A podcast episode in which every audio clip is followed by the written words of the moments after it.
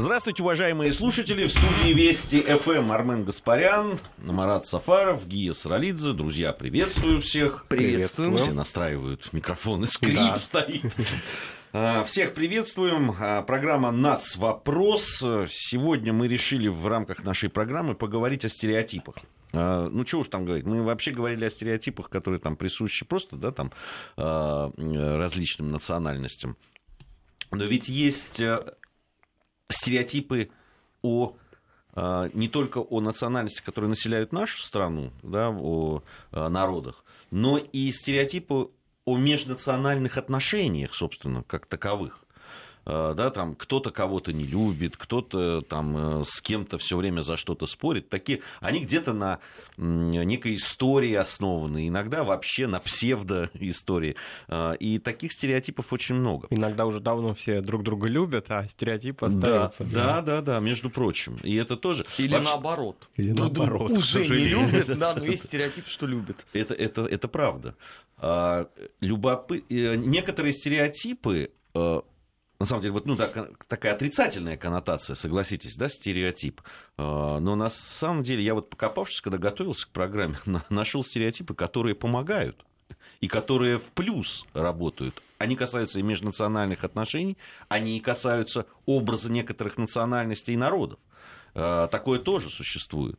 И даже некоторые стереотипы, они становятся частью идентичности какого-нибудь народа, и в общем, как-то помогают им позиционировать себя. Ну и даже да? не дают ассимилироваться иногда, даже так. Да, да, да, можно сказать и так. Конечно, есть стереотипы о, собственно, всех нас. Да, людях из России, которые, особенно то, что касается заграницы. Есть стереотипы неубиенные. Сегодня вот мы будем связываться с Артёмом Соколовым, чуть позже с сотрудником информационного портала «Вестник Кавказа». И вот как раз на эту тему он нам скажет.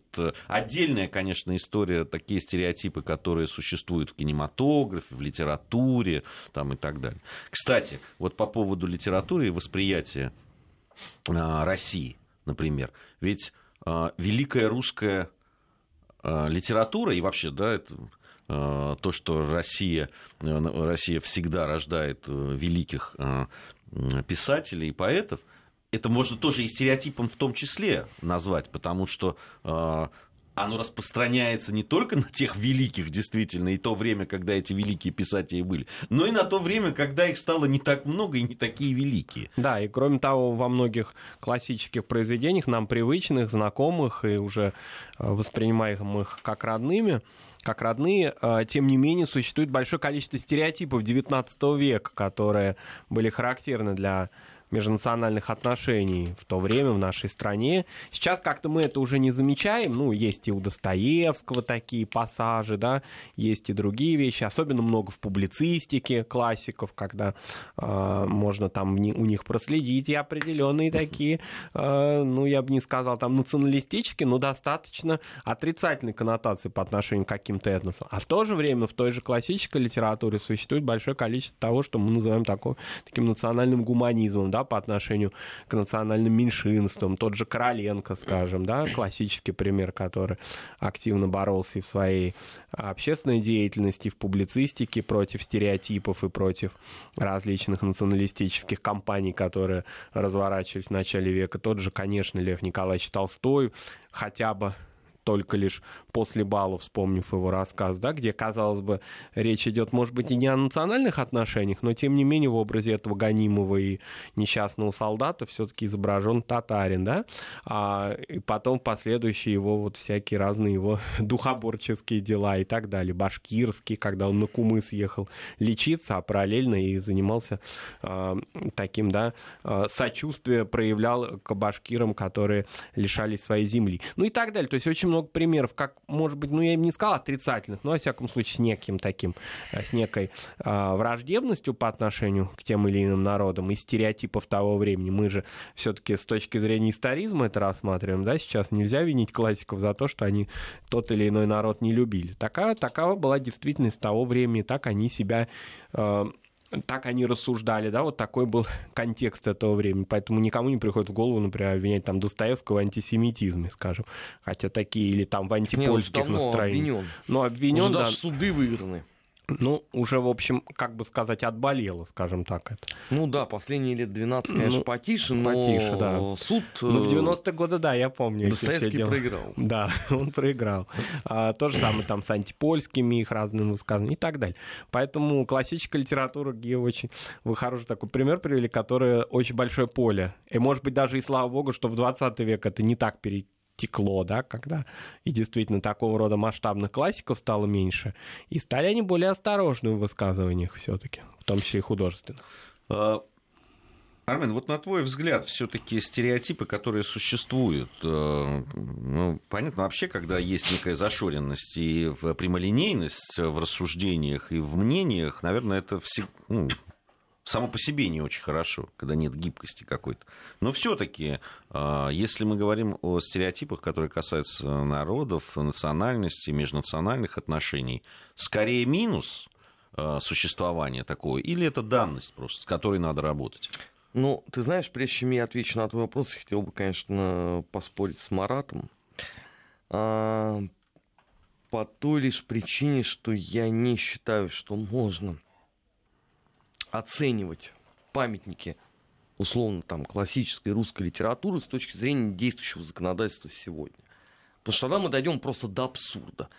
А тогда надо осудить Лермонтова за то, что кто-то там точит свой кинжал. Надо осуждать Достоевского за наглого жителя Варшавы и так далее, и так далее. Но это абсурдно. Но каждому овощу, в принципе, должен быть свой сезон. Что касается вот этих стереотипов, ну, с одной стороны, конечно, все они пришли к нам во многом из классической русской литературы и являются, с этой точки зрения, классическим нашим там творческим и духовным наследием. Но последнее, к чему я призывал, это вот дословно соблюдать то, что было написано там условно Лермонтовым, Салтыковым-Щедриным, Достоевским, Чехом и так далее, и так далее. Потому что многие, к сожалению, воспринимают данные тогда формулировки как некую догму, вокруг которой надо, собственно, строить свое мировоззрение, мироощущение сегодня в 21 столетии. Вот Марат упомянул после бала. Вот, Марат, честно говорю, вот готов голову положить на рельсы ближайшего трамвая. Вот до момента, пока вот сейчас это не было произнесено, я последний раз услышал о том, что там главный герой имеет там какие-то татарские происхождения, ровно в момент, когда я читал это произведение. А было это, ну минимум, наверное, лет 27 назад. Ну, конечно, у каждого, чего у кого болит, тот о том и говорит, безусловно. Но, конечно, это великий гуманизм там воплощен, это бесспорно. Но, тем не менее, мне кажется, что вот эта этническая ситуация, которая складывалась не случайно, потом Толстой обращается и, как мы уже сказали, к башкирской теме, а позже уже к теме, связанной с русскими духовными сектантами и так далее. В общем, это все вот его волнует, вот эта тема меньшинств, тема каких-то преследований и так далее. И так далее, и он всячески на эту тему высказывается, причем в позднее время уже скорее в публицистике, но вот Толстой такой, да, середина своей карьеры, если так можно выразиться, и в художественном творчестве. Не, ну здесь я, наверное, соглашусь и с Арменом тоже, и с Маратом согласен. Я не вижу здесь противоречия, просто не надо все буквально воспринимать, надо это воспринимать в контексте того времени исторического, когда это писалось и говорилось, и все-таки это художественная литература. А кроме того, вот даже если взять, скажем, Лермонтова и вообще кавказскую тему, то очень многие представления о народах, которые воплощены в этих произведениях, они уже, ну так скажем, с точки зрения этнологии устарели, поскольку, ну скажем, лермонтовские произведения посвящены татарам, которых мы уже таковыми не называем, да, и там уже трудно сказать, кого он имел в виду под ними, да, потому что это такое распространенное. Мы в народах России в прошлом году много раз с этим сталкивались, когда народ наоборот, практически до начала 20 века так именовался, а сейчас уже нет. Поэтому там докопаться до истины трудно. Я думаю, что и Михаил Юрьевич не ставил перед собой такую цель. У него были, конечно, художественные задачи. Безусловно, но вообще отношения это и столкновение, да, там различных менталитетов и характеров, оно показывает так здорово. Это интересно. У нас на связи сотрудник информационного портала «Вестник Кавказа» Артём Соколов. Артём, здравствуйте. Да, добрый день. Артём, от вас мы ждем как раз вот стереотипов, которые касаются распространенных, которые касаются нас всех вместе, вне зависимости от национальности, когда о нас говорят за границей. Да, ну чуть ли не самым главным стереотипом, конечно же, наряду с балалайкой и с медведями, гуляющими на улицах, является, естественно, водка. Вот за рубежом почему-то принято считать, что у нас ее пьют как воду в любое время дня и ночи, 7 дней в неделю. Ну, в целом, конечно, у нас любят алкоголь, чего скрывать, но говорить о том, что все жители России этим злоупотребляют, конечно же, не стоит. В принципе, есть масса исследований, доказывающих, что страна с наибольшим потреблением алкоголя – это не Россия, потому что вот в тех же, допустим, Великобритании или Германии пьют алкоголь не меньше, а может быть даже и больше. Вот, это вот первый такой главный стереотип я выделил. Еще один весьма распространенный стереотип – это о том, что русские транжиры и совершенно не хотят и не умеют экономить. То есть в Европе, допустим, принято экономить на всем, в том числе на коммунальных платежах. В домах, то есть в Германии или в Англии, зачастую отапливают только вот то помещение, в котором находятся люди. То есть если сидишь в гостиной, отопление включаешь в гостиной. Пошел спать, включил отопление в спальне. Для нас это, конечно, немного странно. У нас, если уж отапливается, то сразу вся квартира. И, кроме того, европейцев шокирует, когда у нас из крана вода течет рекой, будто она бесплатная. Вот почему-то на Западе делают вывод, что русские вообще ничему не знают цену. И вот в том числе деньгам, швыряя их направо и налево. Ну и подтверждение данного стереотипа – это стиль отдыха наших сограждан за рубежом. То есть у нас как принято, если уж поехал отдыхать, то на широкую ногу. И русские традиционно очень много покупают. Вот, к слову, до недавнего времени около 30% продаж одежды класса люкс приходилось на Россию, Украину и Казахстан. Это, кстати, еще один такой момент очень интересный. В принципе, там же за рубежом нет такого отделения. То есть для них бывшие советские республики – это все по-прежнему Россия. То есть Украина, Казахстан, если они слышат русскую речь, то автоматически причисляют этих людей к гражданам России. Вот. И еще один стереотип, который, конечно, стоит упомянуть, это образ русской женщины, который как из положительных, так и из отрицательных клише состоит. Положительное это, конечно, в том, что родиной истинных красавиц России является, а отрицательное, что русские женщины никак не могут принять свой возраст, поэтому с годами пытаются обмануть время, молодятся там и так далее. И кроме того, почему-то считается, что российские девушки и женщины ведут беспрерывную охоту на миллионеров, вот, особенно на иностранных. Вот, значит, еще один известный стереотип за рубежом – это наша так называемая хмурость, неприветливость. В принципе, он, конечно, не лишен оснований, но ответ на этот вопрос уже давно ищут. И, в принципе, нашли, наверное, ученые-лингвисты. Все дело в том, что у нас и в Европе, ну и там, в тех же Соединенных Штатах отношение к улыбке совсем разное. То есть, если в России улыбка – это признак какой-то искренности и симпатии, то на Западе принято считать, что улыбка – это просто элементарный знак вежливости. И в то же время вот с таким стереотипом о нашей неприветливости совершенно спокойно существует и процветает, наверное, стереотип о русском гостеприимстве. То есть у нас любят и приглашать в гости, и ходить в гости, и даже если вдруг кто-то придет без предупреждения, то его все равно встретят с распростертыми объятиями, накормят и так далее. В Европе себе такое представить, конечно, сложно, там так не принято. Трудно поспорить с этим. Не принято. Спасибо большое, Артём. Сотрудник информационного портала «Вестник Кавказа» Артём Соколов. Ну, действительно, вот эти стереотипы, которые существуют, Артём их перечислил, и правильно абсолютно заметил, что распространяется это буквально на всех. Да, если в Испании накрывают так называемую русскую мафию, никого не смущает обилие грузинских, армянских, каких-то еще фамилий, ну, совсем там не славянских, так скажем, не русских. В этом смысле никого не смущает. Во-первых, они не очень в этом разбираются, да и не хотят, и по-прежнему все пространство бывшего Советского Союза — это для них русские. Это, наверное, это самый главный стереотип в данном случае. Уж я не говорю про то, что они не разбираются, да, там, что на территории России живут разные народы. Вот, и надо сказать, себя по-разному ведут, в том числе и на отдыхе, например, на том же. Вот.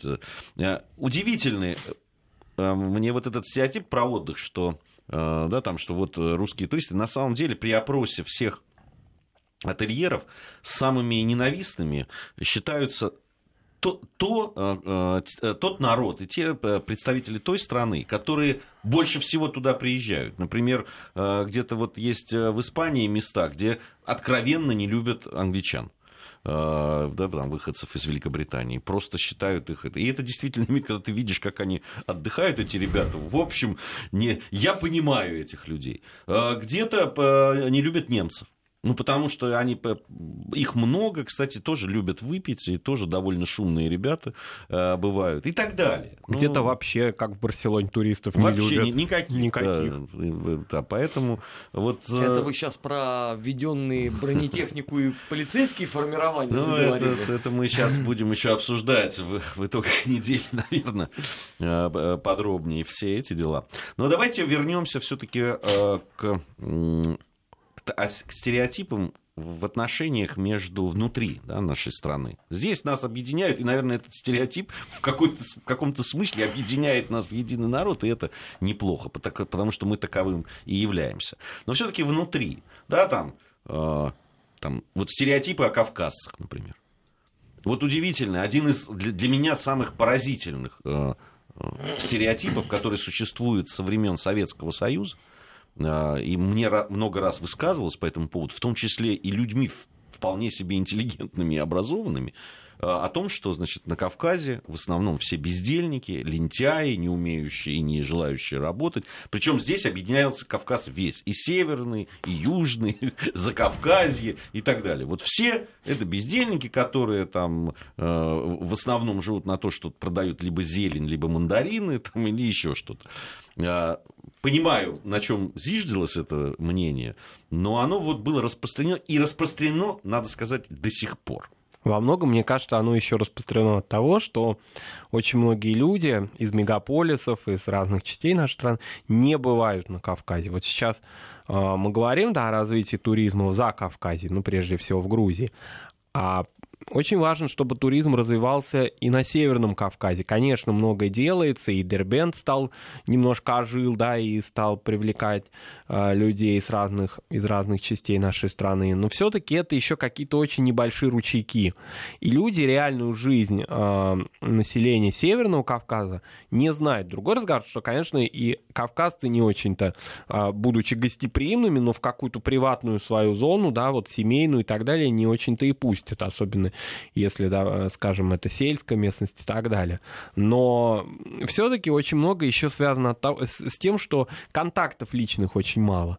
Какая-то параллельность существует. Вот, допустим, если ребята учатся в вузах, вот у нас есть в Москве вузы такие, в которых доля представителей народов Северного Кавказа высока исторически, допустим, связаны там с энергетикой там, и так далее. И там ребята часто дружат, да, они не по земляческому принципу формируют свое общение, а очень активно общаются. И у них таких стереотипов, конечно, гораздо меньше. То есть это, мне кажется, еще и от отсутствия коммуникации и от контактов. Ну, я так думаю, что все стереотипы, которые касаются любых, конечно, людей, просто что кавказцев, что не кавказцев, тут без разницы. Да, это... просто речь здесь идет о том, что, допустим, если люди сейчас... Выросло целое поколение, которое не знало, что такое Грузия, скажем, да, не знали вообще, не были никогда ни на Черноморском побережье, ни в Тбилиси и так далее. И вот за последние годы стали ездить и открыли для себя совсем заново и народ, и страну, и иначе смотрят, и мне кажется, что те стереотипы, которые были распространены относительно Грузии, скажем, у очень многих людей исчезли, потому что они реально там были. А в то же время люди не были, скажем, я думаю, что подавляющее большинство людей в нашей стране еще не были в Средней Азии и видят представителей народов Средней Азии только в качестве трудовых мигрантов на улицах мегаполисов. Не знают ни о культуре Средней Азии, ни о гостеприимстве, о кухне знают только вот в виде таких каких-то миксов, да, которые распространены в предприятиях общественного питания, в мегаполисах. Ну, то есть знают такую какую-то очень внешнюю поверхностную картинку и часто враждебную по отношению к этим людям. Я вот, Армен, возразил Марату, а на вопрос нам мы не ответил по поводу все-таки плюсов и минусов, и того, как с этим надо бороться, надо с этим смириться, с этими стереотипами. Если бороться, то как? А может быть, какие-то, наоборот, поддерживать? Да не, это с этим бесполезно бороться. Годы идут, но есть целый ряд обязательно устойчивых мифов, который никуда не делся. Условно. Татарин должен быть где-то рядом с палаткой обувной в Москве. Или с дворником.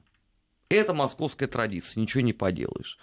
Любой выходец, неважно, с Северного или Южного Кавказа, все свободное время должен либо петь, либо пить вино.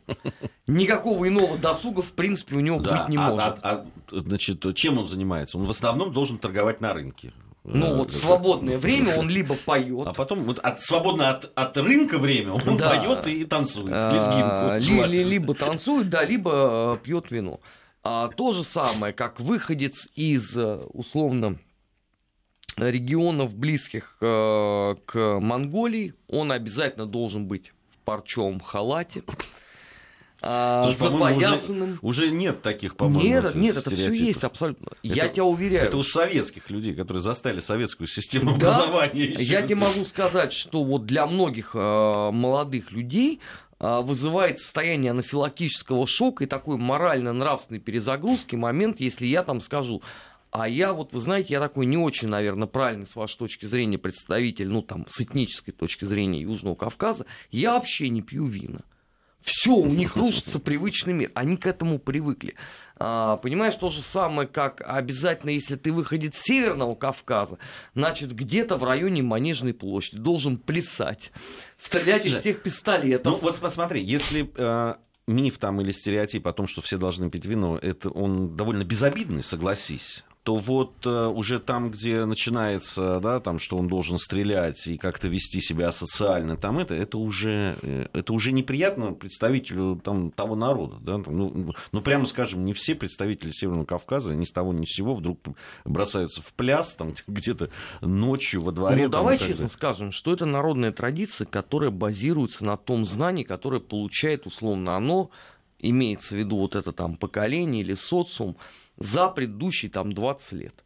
Слушай, при Лермонтове тоже все прекрасно знали, что если ты уроженец Северного Кавказа, то ты куда-то ползешь, точишь кинжал, ты все время при деле. Это потом уже каким-то образом это поменялось. В эпоху Лермонтова вполне себе однозначное было представление. То же самое, понимаешь, что любой выходец с Южного Кавказа должен быть на рынке, а потом петь, понятно, мимино есть.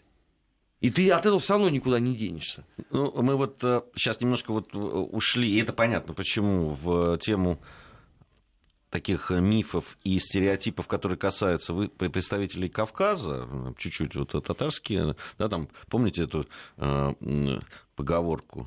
на которую обижались некоторые представители татарского народа.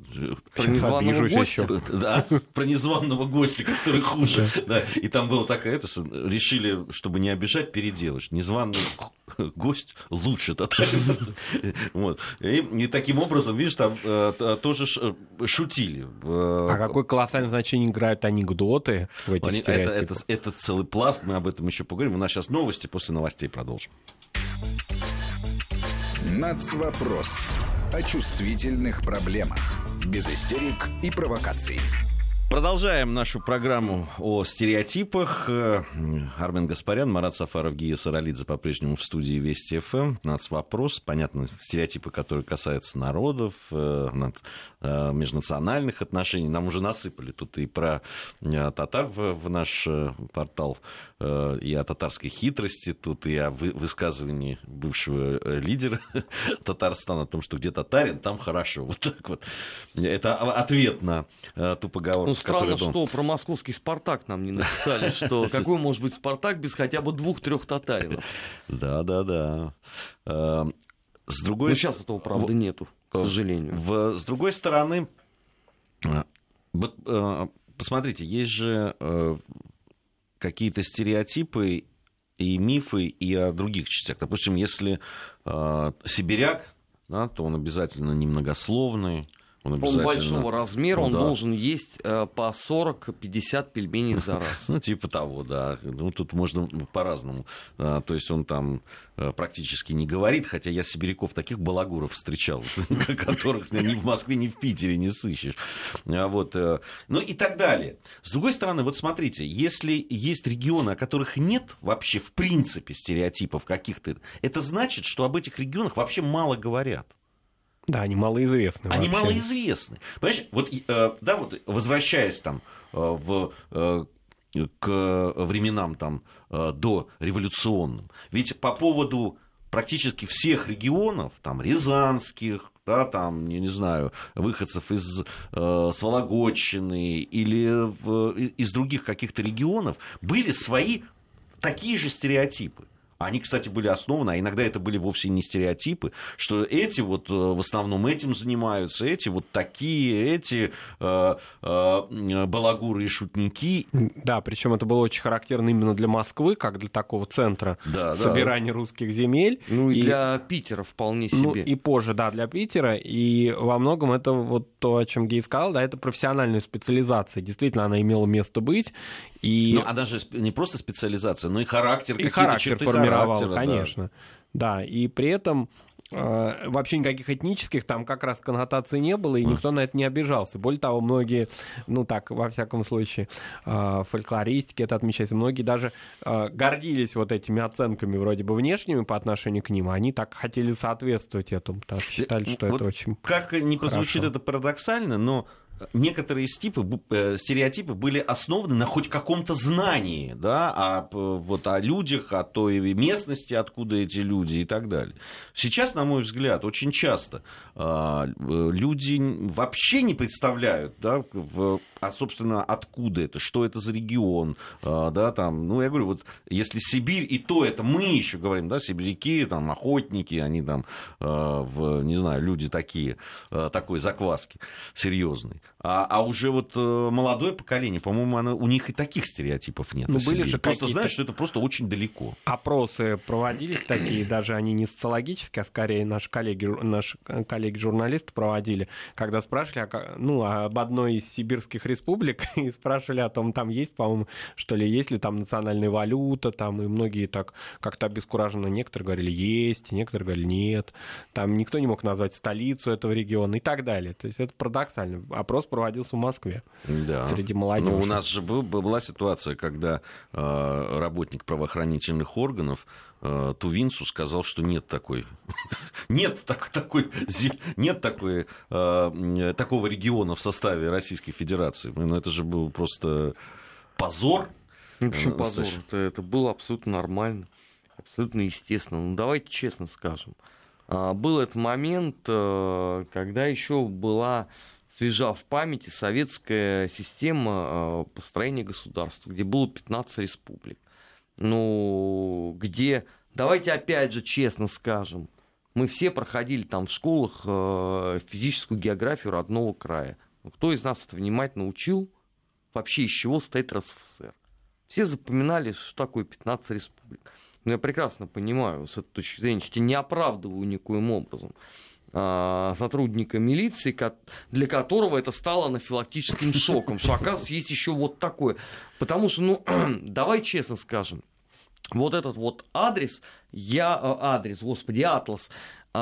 познаю этот мир. Все помнят такой желтый. Да. Вы помните, какие там были иллюстрации? Там были только союзные республики. Никаких ни башкир, ни татар, ни там дагестанцев, там этого ничего не было. Поэтому человек, у которого этот ложился в память, он это и воспроизводил. Я хорошо помню, мы же изучали физическую географию, как раз там и отдельно и республики были, и отдельно РСФСР. Они там были очень все мелким шрифтом, указаны шрифтом, а о том, что где там какие союзные республики, что есть у нас автономная область, на это никто, конечно, внимания особого не обращал в массе своей, безусловно. Потом же о союзных республиках гораздо больше было известно, хотя бы потому, что люди на рублях должны были прочесть все названия. И на ВДНХ. Да, и на приходили, ВДНХ. Видели все павильоны. И вот эти все бирманаты, там, бирсом, все это должны были выучить, ну, как-то, да, так, в общем. Я, конечно, иронизирую, никто это не учил, это скорее было, конечно, категория анекдотическая, но, тем не менее, до РСФСР дело не доходило, это понятно. Разве что внутренний туризм, ну и то он, конечно, был не слишком развит в центрах автономных республик РСФСР, и только там на Северном Кавказе, может быть, горнолыжные курорты, а так, в принципе, чтобы, допустим, люди ездили, как сейчас, в Казань, на выходные дни или там на майские праздники и толпами, да, и заполняли столицу Татарстана. Такого представить себе было нельзя, там, 80-е годы. Ну вот Магомед из Москвы написал: сотрудники МВД регулярно спрашивают гражданство, когда говорю, что родом из Дагестана. Но мы в наших программах, особенно когда интерактивы делали по вот этим поводам миграции, там, этим вопросам, нас все время люди пытаются там выходцев Северного Кавказа объединить с теми людьми, которые приезжают из-за пределов России. И каждый раз надо начинать все-таки с того, что, господа, это все хорошо, но только, слава богу, и Дагестан, и Чеченская республика, Ингушская, и Карачаево, Черкесия и так далее, они, Адыгея, они входят в состав России. Да, вот давайте все-таки не путать. Это такие же граждане России, как все остальные. Ну, это, наверное, уже, конечно, тоже такой немножко преодолеваемый стереотип, да, и, скажем, в мегаполисах, я думаю, что с этим уже полегче, да? Может быть, где-то Марат, в регионах. Абсолютно точно, полегче. Во время чемпионатов мира по тяжелой атлетике и вольной борьбе и во время Олимпийских игр. Вот тогда все точно знают, что, условно, вот эти вот люди — это граждане России. Но все-таки Магомед уж тоже загустил краски. Я не думаю, что у него каждый встречный спрашивает паспорт. Не, ну даже если... Нет, дело не в паспорте. Дело в гражданстве. В гражданстве. Когда ты говоришь, что я из Дагестана, тебе говорят: а как гражданство-то чье? Российское или нет? Вот в чем дело. Или британское. А вот тебе, кстати, где вы у Лермонтова татар нашли? Бэла, Казович, Цири, другой национальности. Какой? Я? Нет, это... Я. Это... Нашел, ну, конечно, там полно везде, там упоминаний о татарах очень много, и при этом представление о татарах, о горских татарах, да, скорее всего, это, ну, кто это могли быть? Ну, может быть, балкарцы, может быть, карачаевцы, уже сейчас трудно сказать, вряд ли Азербайджан, потому что это не закавказская история. Поэтому вот вся эта этническая картина представлений XIX века, она совершенно устарела к нашему времени, и сейчас уже трудно даже понять. Да, вы внимательно прочтите, вот вы написали «другой национальность», какой другой? Там ее не указано. Да. Он как бы пишет о них. Чеченцы, грузины, скажем, да, указаны, как, собственно, ничего не поменялось, да, в названиях этих этносов. А о татарах там очень широко и много. А вот пишут: вы ошибаетесь, в атласе были народы РСФСР. Были народы, я тоже вот помню. Всё-таки. Слушай, вот у меня он дома остался. Да. Я, конечно, приеду, посмотрю. Если там это есть, я готов завтра с комрадом Маратом. Не, я просто... Извините, но у меня в памяти только вот, извините, 15 союзных республик. Да, и я очень хорошо помню, что были такие картиночки, значит, национальных костюмов. Да, ну я помню и в национальных костюмах татар, башкир, там были вот... Ну, может быть, это вы уже в атласах вот современных это видели? Потому что старых советских нет. Вот этих желтых действительно... Слушайте, я вам честно могу сказать, я в 90-х годах был вообще растоптан. Я искренне думал, что Юкагири Ндебеле — это национальности где-нибудь Северного Кавказа. А то, что это совсем не Россия, для меня это стало шоком. Потому что я же помню вот эту вот формулировки, да, там, олдовых 80-х годов, уроков политинформации. Оказалось, что ты же только просчитался. И это вовсе не где-то рядом там с Карачаевым, Черкесии или Адыгеи. Ну вот там у меня вот личный такой вот урок был. Бывало и такое. Ну вот прямо засыпали нас примерами незнания национальности и географически. Вообще я согласен в этом смысле с нашим министром обороны, и он же президент Русского географического общества, о том, что география, конечно, обязательный предмет, который вообще делает людей гражданами этой страны. Да, только подавляющее большинство продолжает жить, извините, по заветам Фанвизина. Зачем география, если извозчик есть? Ну, в данном случае уже там навигатор во всех смартфонах. Ну, может быть, они хотя бы в навигаторах будут читать. Да, я сильно сомневаюсь, знаешь, в этом. Очень сильно. Хорошо. У нас пришло время узнать о погоде, которая нас ждет и радует изо всех сил. И местные новости также сейчас выйдут. Марат Сафаров, Армен Гаспарян и Гия Саралидзе. Мы вернемся совсем скоро. Комментарии и репортажи наших спортивных обозревателей. На старт. Внимание! Каждый день на радио Вести ФМ. Нацвопрос. О чувствительных проблемах. Без истерик и провокаций. Продолжаем нашу программу «Нацвопрос». Армен Гаспарян, Марат Сафаров, Гия Саралидзе. Сегодня говорим о стереотипах, которые присущи представлениям о разных национальностях и межнациональных отношениях внутри нашей страны, да и за ее пределами тоже обсуждали. Пишут нам очень много любопытных. Артур из Казани написал: я служил в Дагестане. Все удивленно спрашивали: от России это далеко? Вот у меня коллега, бывшая из Татарстана, устраивалась на работу. Ей пришлось уточнять, что Татарстан — это Россия. Значит, нам предлагают забыть СССР. Ну вот вы и забывайте, если вам надо. А мы как-нибудь уж... Люди старой закалки, не все, правда, ну, я-то точно. Елена из Екатеринбурга написала по поводу Беллы. Белла у Лермонтова была татаркой, дочерью мирного татарского князя. Елена, так вот... Все-таки непонятно, она же была не в вашем понимании татаркой, понимаете? Это, скорее всего, это один из народов Северного Кавказа, потому что там происходят эти события. Ну, во всяком случае, спасибо Елене, что она доказала, что Белла все-таки была. Да, Белла все-таки была. Ну, нашла тоже Елена с кем спорить.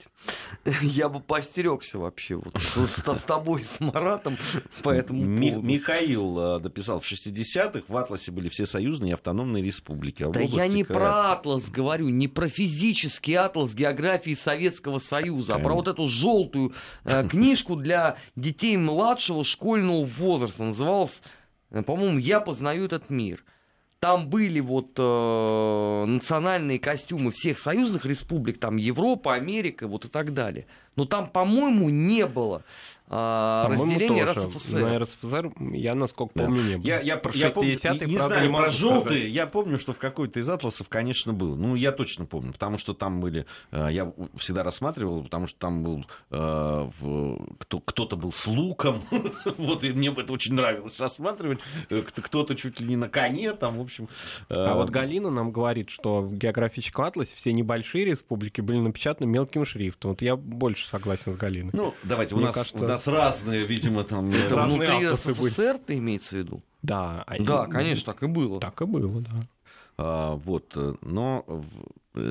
Я не буду сейчас сравнивать знания географии в то время, когда учился я в школе, и теперешние знания. Мне кажется, что раньше все-таки, несмотря на то, что мелким шрифтом все это преподавалось, это все-таки было, и мы все-таки о своей стране знали больше, чем сейчас, хотя она была тогда покрупнее, чего уж там говорить, и проживало в ней 250 миллионов, вот, чем сейчас.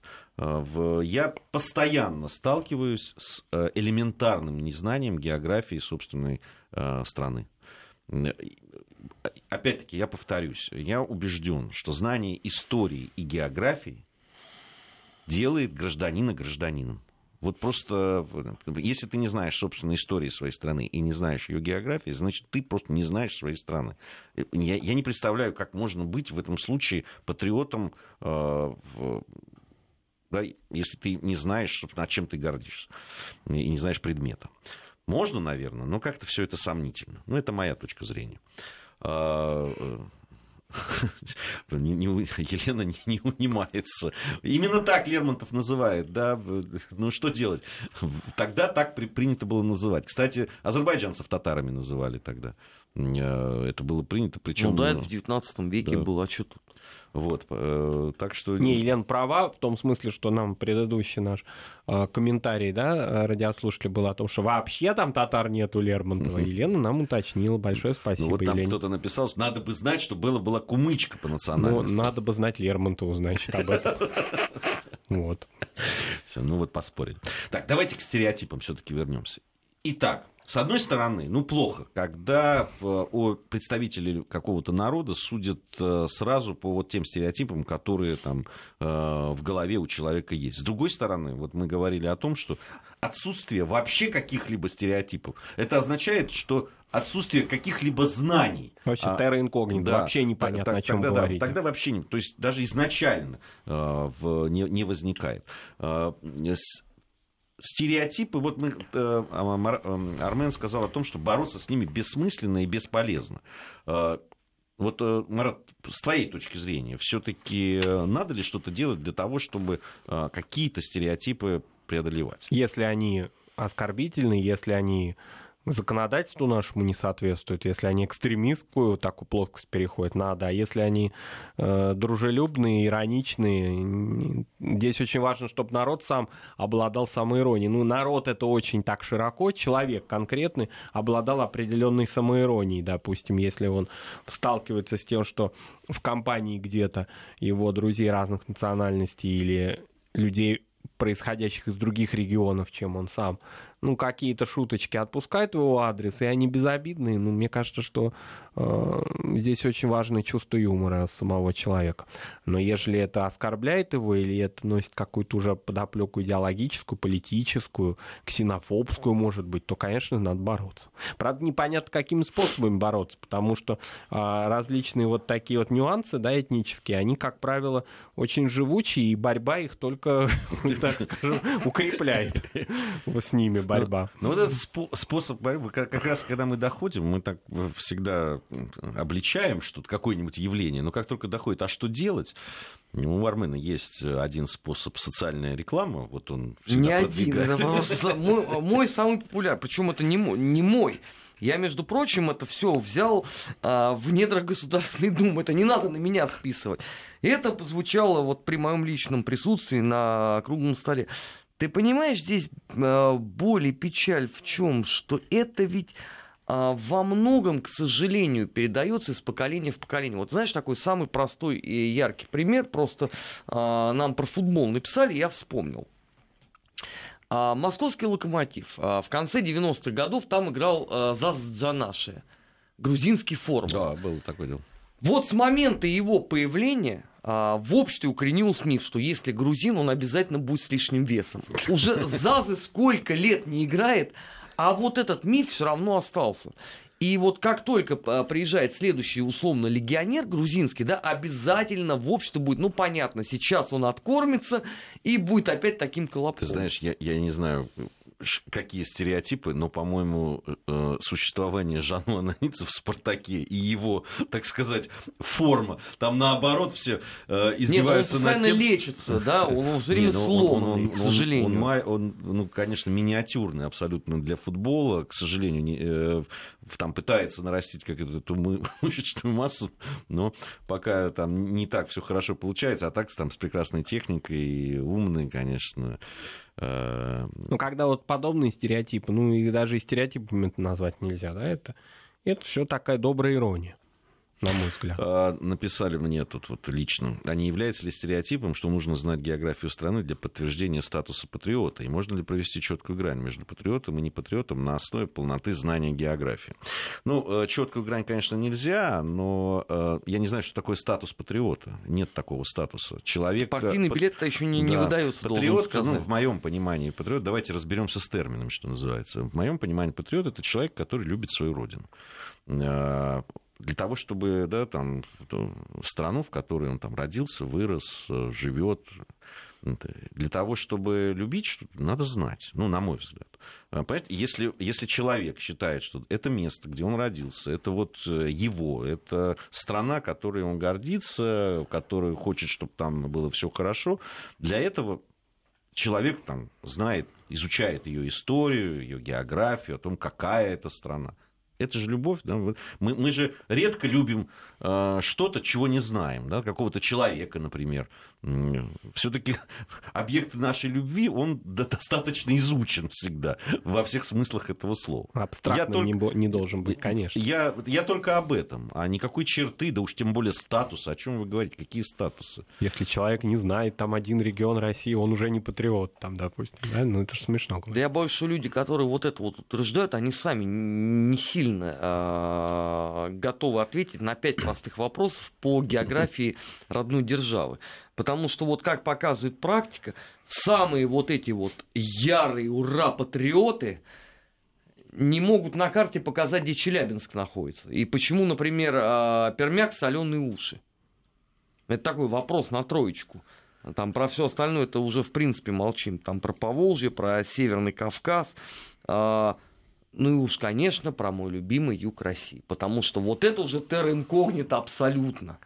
Для всех. Причем что Краснодарский край, удивительно, что Всевеликое войско Донское. Практически все туда ездят отдыхать. И при этом не знают об этом вообще ничего. Я лично знаю людей, которые, мне рассказывали о том, что Анапа находится на территории Грузии. Поэтому... Грузинам приятно, да? Наверное. Написали, а вы предлагаете маленьким деткам перечислять всех и все, что было на территории... Глупость какая-то. Где мы, во-первых, про маленьких деток говорили, во-вторых... Вы пишете о том, что вы знаете субъект, множество народов, и слава богу, нас тоже учили, вас, видимо, нет. Почему нас-то нет? Мы много сделали с друзьями и в программах «Народы России» для того, чтобы это рассказать на нашей радиостанции. Поэтому, по-моему, вы... пожалуйста, Белла в романе Лермонтова «Герой нашего времени» — кабардинка. 2 минуты назад была кумычка. Была кумычка, да. Слушайте, это уже научное чтение вообще начинает все более и более походить. Научные чтения, так можно было назвать. Научные чтения, которые касаются национальности, национального вопроса. Обязательно, обязательно. Его не хватает во всех наших программах.